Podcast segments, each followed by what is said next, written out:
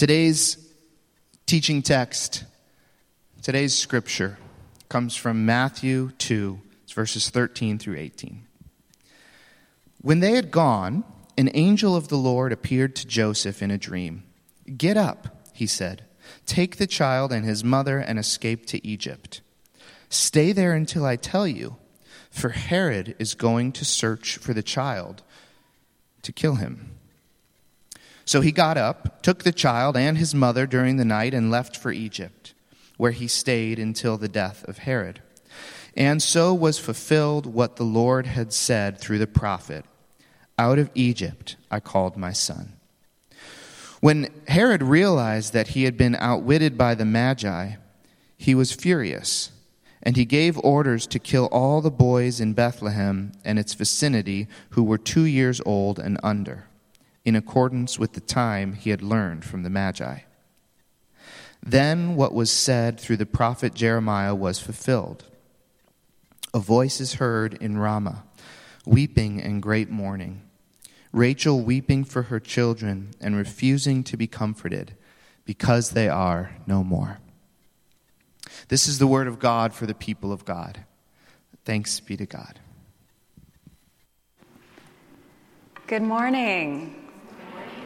Oh, it is such a joy for me to be here with you today. I, as Pastor Matthew has said, we just recently met, but we became close friends and um, realized that we're kindred spirits. So I was delighted that I was able to come out and meet you all so quickly after that and during the beautiful season of Christmas as well. Oh, so, I didn't just come by myself though. I brought the whole family with me. So, first thing I want to do is show you a little family picture. Now, we took this just about a month ago, during my book launch party, they all came out to support me. I've got um, my husband Mickey of 20 years this year, and I know, right? Um, and uh, he works with InterVarsity Christian Fellowship at Northwestern University. So we, we're neighbors, we live in the area. Uh, and then my two kids, Seth, who is 12 going on 13, and my daughter, Hope. So we're all here with you today. Now, some people are curious about my last name. It's Sanchez. Um, and wonder what that means about my own ethnic background. Well, I'm African American 100%, um, but my husband is very Latino. Uh, he is Colombian American. And so my last name comes from him. But what that makes our family is Afro Colombian. Now, I don't know if you remember, there's another very famous Afro Colombian family and I like to tell people we are the closest you're going to get to meeting a family like the Encanto family. so let me just say, you know, today's your chance. well, again, we are, we are really, really delighted to be here with you today.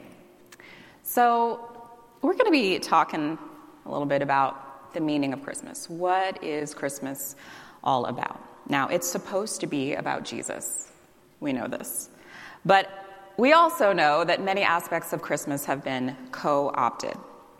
It seems now that Christmas is about everything and anything but Jesus. We, we don't need the Encanto picture anymore. I'm trying to focus people on Jesus. We're gonna, like, you don't have to show any slides right now. No slides. Uh, yeah. so we'll come back to that. right, so we're trying to focus on Jesus uh, for the season of Christmas. So, a couple ways, you know, that we get off track. Now, although Christmas is supposed to be about this lowly servant who has come to earth and given of his life generously for us, Christmas now predominantly is about consumerism, you know, it's about buying or receiving as much as we can get. Or I think about the colors of Christmas, you know, red and green. Do you know the origin of the colors red and green? There's a lot of Christian folks who try to add some like Christian meaning to it, but I'll tell you. Historians agree it's really because of, wait for it, Coca Cola. Coca Cola. So, Coca Cola ran ads starting in the 1930s all the way through the 1960s that featured a chubby white guy Santa Claus, uh, along with the colors red and green, and really that is how the colors red, green, and white became the Christmas colors. So, Coca Cola really is the original taste of Christmas.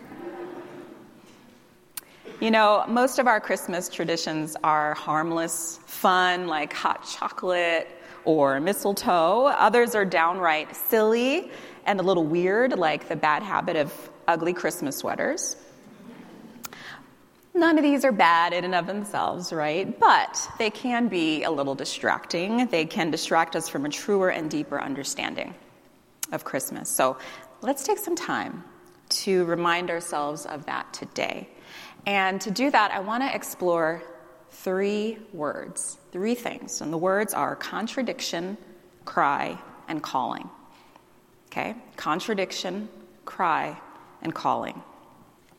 So the first one is contradiction. Christmas brings a contradiction. Recently, my daughter Hope asked me a question. She said something like this this might not be the exact words. Mom, I don't get it. Why are some of our Christmas songs so sad? Why do they sound so sad? Right? I mean, isn't Christmas supposed to be this happy, merry time?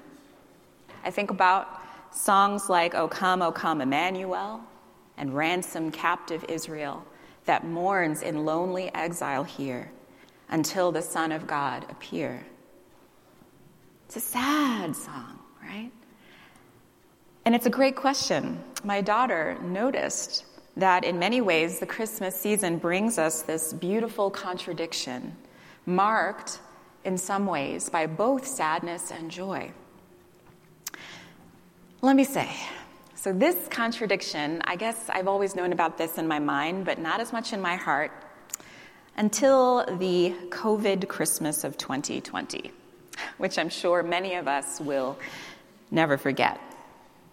So, for me, I'll admit it, Christmas has always been many things, including, frankly, it's been a merry bubble. Okay? During the Christmas season, I like to put my hardships and challenges way behind me. I want to focus on all things merry and magical. If it is not merry and magical, I don't want to hear about it on Christmas. Okay? But on Christmas Eve of 2020, Mickey came down with a fever. Christmas Eve. And let me remind you, this was before there were any vaccines available. We were terrified because my parents had come to visit. Both are not in the best of health. My dad is severely immunocompromised. And we were, I admit it, one of those families who had not taken Dr. Fauci's advice in 2020 to stay home for the holidays. But we figured, you know, what are the chances? Especially on Christmas. Now, I knew in my mind that diseases do not take holiday vacations. But in my heart, I simply couldn't fathom the possibility, you know, that, that anything could pop my Christmas bubble but COVID did. So Mickey indeed tested positive for COVID 19, and one by one, the disease ravaged through our family. Could not believe it. Again, in my heart.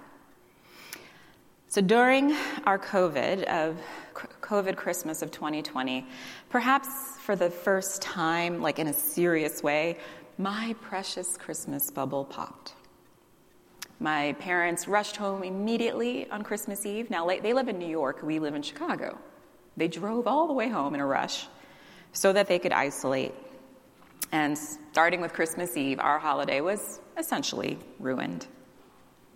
We were, again, most worried about my dad, who has the most serious underlying conditions. He got very sick and very quickly. So it was a very, very scary time for our family. Eventually, my disappointment turned to anger toward God. How dare God allow my Christmas bubble to pop? Did he not get the memo? This was not merry or magical. Doesn't God understand what Christmas is all about?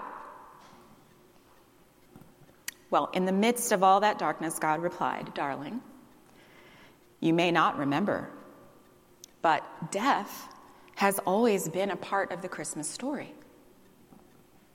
Christmas is a contradiction. It's not only about light, it's about light that comes in the dark. And that darkness is deep. It is so deep. That darkness is why my son had to come and die. And then God drew me back to that least popular of Christmas stories King Herod's massacre of the innocents in Matthew chapter 2. Now, most people know, or may know, that Christmas is derived from two words Christ and Mass. So, in the Catholic Church, when they get together on Sunday, that is called the Mass. So, you combine the words and you have Christmas. Everybody loves to celebrate Christmas, but not as many people have heard of Childermas. You may have seen that in the bulletin and wonder if it was typo. It's not a typo. Childermas is an actual thing. You can Google it. It's also a holiday in December and it comes from two words. We typically celebrate this, commemorate it, I should say, on December 28th. And the two words it combines are children and mass. So this is the children's mass. On Childermas, we remember the massacre of the innocents, the slaughter of all the boys two years and under by King Herod in the birthplace of Jesus Christ, right around his birthday. We don't typically sing carols for Childermas, do we? It's certainly not as popular as Christmas, but it too exemplifies the meaning of Christmas. There are many works of art that have been done to depict the massacre of the innocents, and I want to show you two today. So, the first painting is by the German artist Peter Paul Rubens. This is his work called The Slaughter of the Innocents, painted in 1638. Now, as you can tell, the emphasis here is on the darkness of Christmas, the realities that we prefer to forget, that the earliest of Christmas memories included death and conflict and chaos and seemingly meaningless suffering. The Bible reveals to us in this story that these things came on Christmas.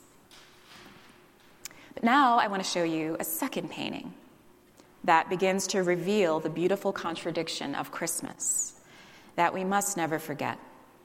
This piece is called The Triumph of the Innocents, and it's by the British artist William Holman Hunt, painted around 1884. So, what stands out to me about this gorgeous piece is the warmth and the joy and the light in the midst of the darkness, in the midst of this awful tragedy that has occurred. Here we view the reality that these children have passed from death to life, the reality of everlasting life. Mary is glowing with a supernatural peace. And Jesus appears to be holding out a harvest of wheat branches, promising he could repurpose these tragic events for good, bearing much fruit for his kingdom. I've long loved this painting, but recently I noticed some things for the first time. I noticed that there are bubbles all throughout this painting. Okay? And as you know, I've already mentioned bubbles a few times today, right? Now, these are not the Merry Magic Christmas bubbles that I prefer. Later on, after painting this, Holman Hunt actually explained the meaning of these bubbles. He pointed out that underneath this procession of the children, there is a river, and that river represents the river of life. The bubbles we see are emerging from that river, and they're playful, right, like kids. And guess what? When you look at the largest bubble more closely, the one right in the center of the painting, too small for you to see up there, yep, but you can Google it. In the very center, you can make out a very tiny image, and it's a little picture of the tree of life. It's very cool. You have to look real hard for it, but it is there. the river of life, the tree of life, these things featured prominently in this Children's painting to remind us God can and He will bring life from death. He will bring light in our darkness. That is what God does. It may start out small, like a mustard seed. It may be hard to see, but God is at work. This is the ultimate meaning of another passage that you can take this down, thank you. This is the other, uh, the ultimate meaning of another passage that comes just a few chapters later in the book of Matthew. Matthew 4:16 on those living in the land of the shadow of death a light has dawned. So Christmas teaches us that a great light has appeared to us in the depths of our darkness and despair.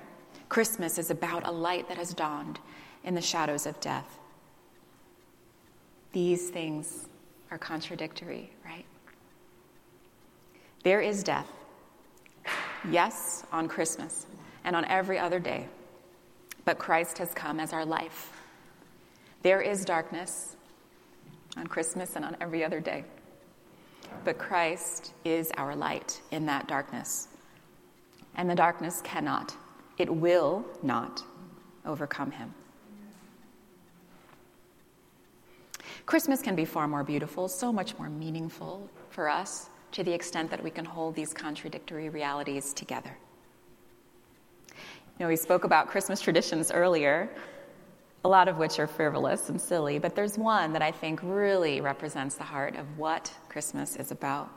And that's our tradition of putting up Christmas lights.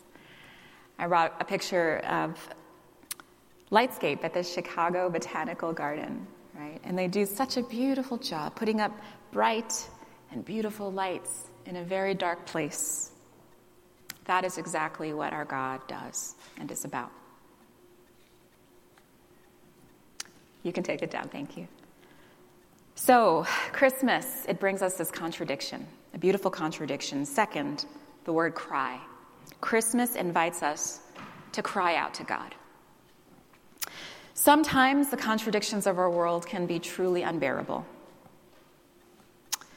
The darkness seems so much darker than we can handle, and it is hard to remember the light. So, what can help us on that journey through the darkness of this world? For that, we can actually go way back into the calendar of the Christian church, the spiritual practices of the Christian church for wisdom. On the Christian calendar, this is the season of Advent. And it is beautiful to see how many churches are picking up this old practice. It teaches us it's not Christmas yet. Advent is meant to be a somber season of waiting in hope, waiting in darkness before the celebration of light and joy. In this way, Advent reminds us and it teaches us how we can navigate the beautiful contradictions of Christmas as well as the contradictions of life. Now, Advent is also an opportunity for us to engage in an ancient spiritual practice, one which is no longer as common or familiar to most, and that is the practice of lament. Lament. The practice of lament is a gift to us from God, designed to help us find our way through the dark.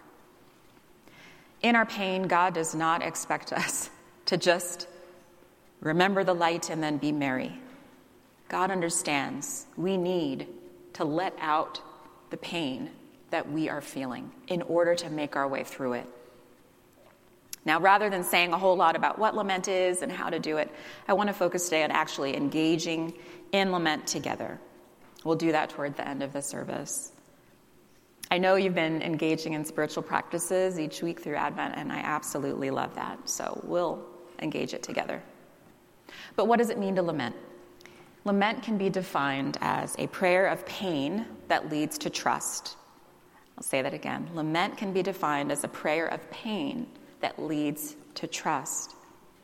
When we lament, we turn to God, we bare our heart, we're raw before Him. We ask God for what we need and what we would like. And then we place our trust in Him.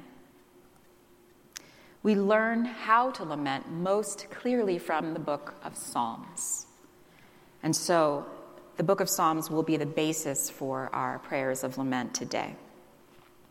In the Psalms, you'll notice there are four key movements to lament, which you'll find in your bulletin. There's a little picture there for you. And those four key movements are turn, complain, ask, and trust. Turn, complain, ask, and trust. You know, sometimes people hear the word complain and think, wow, is, is it really okay to complain to God? There is a scripture that says, do everything without grumbling and complaining, right? That is true. But the Psalms teach us something else. What they teach us is, you know, the kind of complaining that really bothers God is complaining about God. but He actually invites us to bring our complaints to Him. Those are very different things, okay, my friends? God wants us to be real and raw because then He can meet us where we actually are. As we embrace these movements, turn, complain, ask, and trust, we will learn how to navigate our journey through the darkness of this world and to remember the light. Finally, Christmas reminds us, this is our third word, of our calling. So we got contradiction, we got cry, and then calling. So Christmas invites us to cry out. As we know, COVID made 2020 dark, but that's not all that made 2020 dark. It was a particularly dark year. Darkness also came in the form of a historic racial reckoning in our nation and in our world, one which we are, of course, still grappling with. Now, after the killing of George Floyd and too many others, we witnessed remarkable things. We witnessed a groundswell of interest and energy around questions of racial inequality. We saw protests sweep the nation, and I was surprised when I learned that we now know these protests were the largest in U.S. history. It's really remarkable when you consider that and you think about all the protests, like the civil rights movements of the 60s and all the protests we've had. No, these ones in our lifetime, just a few years ago, were the largest ever. So there's no doubt that during our lifetime, a new kind of racial awakening has begun. Yet, this awakening's also been different in kind from what we experienced in the 60s. So during that move, uh, movement, what really captured people's imagination was forms of racism that are more obvious, overt, in your face, right? What captured people's imaginations was interpersonal racism, racial violence, Jim Crow laws, as all of them should have caught our attention. But we don't grapple with those as much anymore. Praise the Lord. This is progress. But our generation's experience has been experiencing racial inequality in different ways. What is now capturing people's attention and their imagination and concern are forms of racism that are far more subtle, especially systemic racism and unconscious racism. I don't have a lot of time to explain exactly what I mean by those things. For that, you'll have to read the book. But these are the cause of the racial awakening in our, in our time, in our generation. And they're more invisible, they're subtle, often unintentional? But nevertheless, still having an impact. So, you know, I'm a discipleship leader. I'm a discipleship leader. And for the past two years, it's been my quest to understand the link between following Jesus and resisting all forms of racism, including these newer forms. So I've been asking new questions in the dark. Questions like how can disciples of Christ understand these more subtle expressions of how racial inequality manifests today? How can disciples of Jesus partner with God in the pursuit of racial justice and racial equality? How can disciples of Christ participate in this moment of our time? Well, in this season of learning and lamenting and growing, I began to search for resources for all ages that would clearly demonstrate how following Jesus and engaging in anti racism are connected, but I couldn't quite find what I was looking for. So then I wrote them. I wrote the books that I couldn't find, but I wanted to read. And I am happy to talk with you more and share with you more about those after service. But my prayer is that also in this form of darkness that we continue to face, that these resources would be a source of light in our darkness to advance God's kingdom in new ways, and of course, help us to become the ambassadors of reconciliation that God calls us to be. Christmas reminds us of our calling. We are called to be light and to join God in his work of healing a broken world. So, brothers and sisters, this Christmas and this Childermas, I invite us all to live into these three words. Christmas is a contradiction. It is a reminder that darkness is our reality, but that also in this darkness, Christ is our light, and this light cannot be overcome. Christmas invites us to cry out to God. How to make it through the darkness of this life. We can learn from the Psalms and lament to God in our honesty, bringing our complaints and raw prayers of the heart before Him, and rest in trust of God. And finally, Christmas reminds us of our calling, our calling. Our world, newsflash, is broken in a lot of different ways. We've just touched on a few today racial inequity and contagion. There's so many more ways it's broken. But this is why God has called us to be ambassadors of reconciliation. People need to be reconciled to Jesus, and people need to be reconciled to one another across all our sad polarizations and divisions. In this beautiful contradiction that is Christmas on this earth and in this life, disciples of Christ are called to both see the light and to be the light. O oh Lord, may it be so. Maranatha and amen.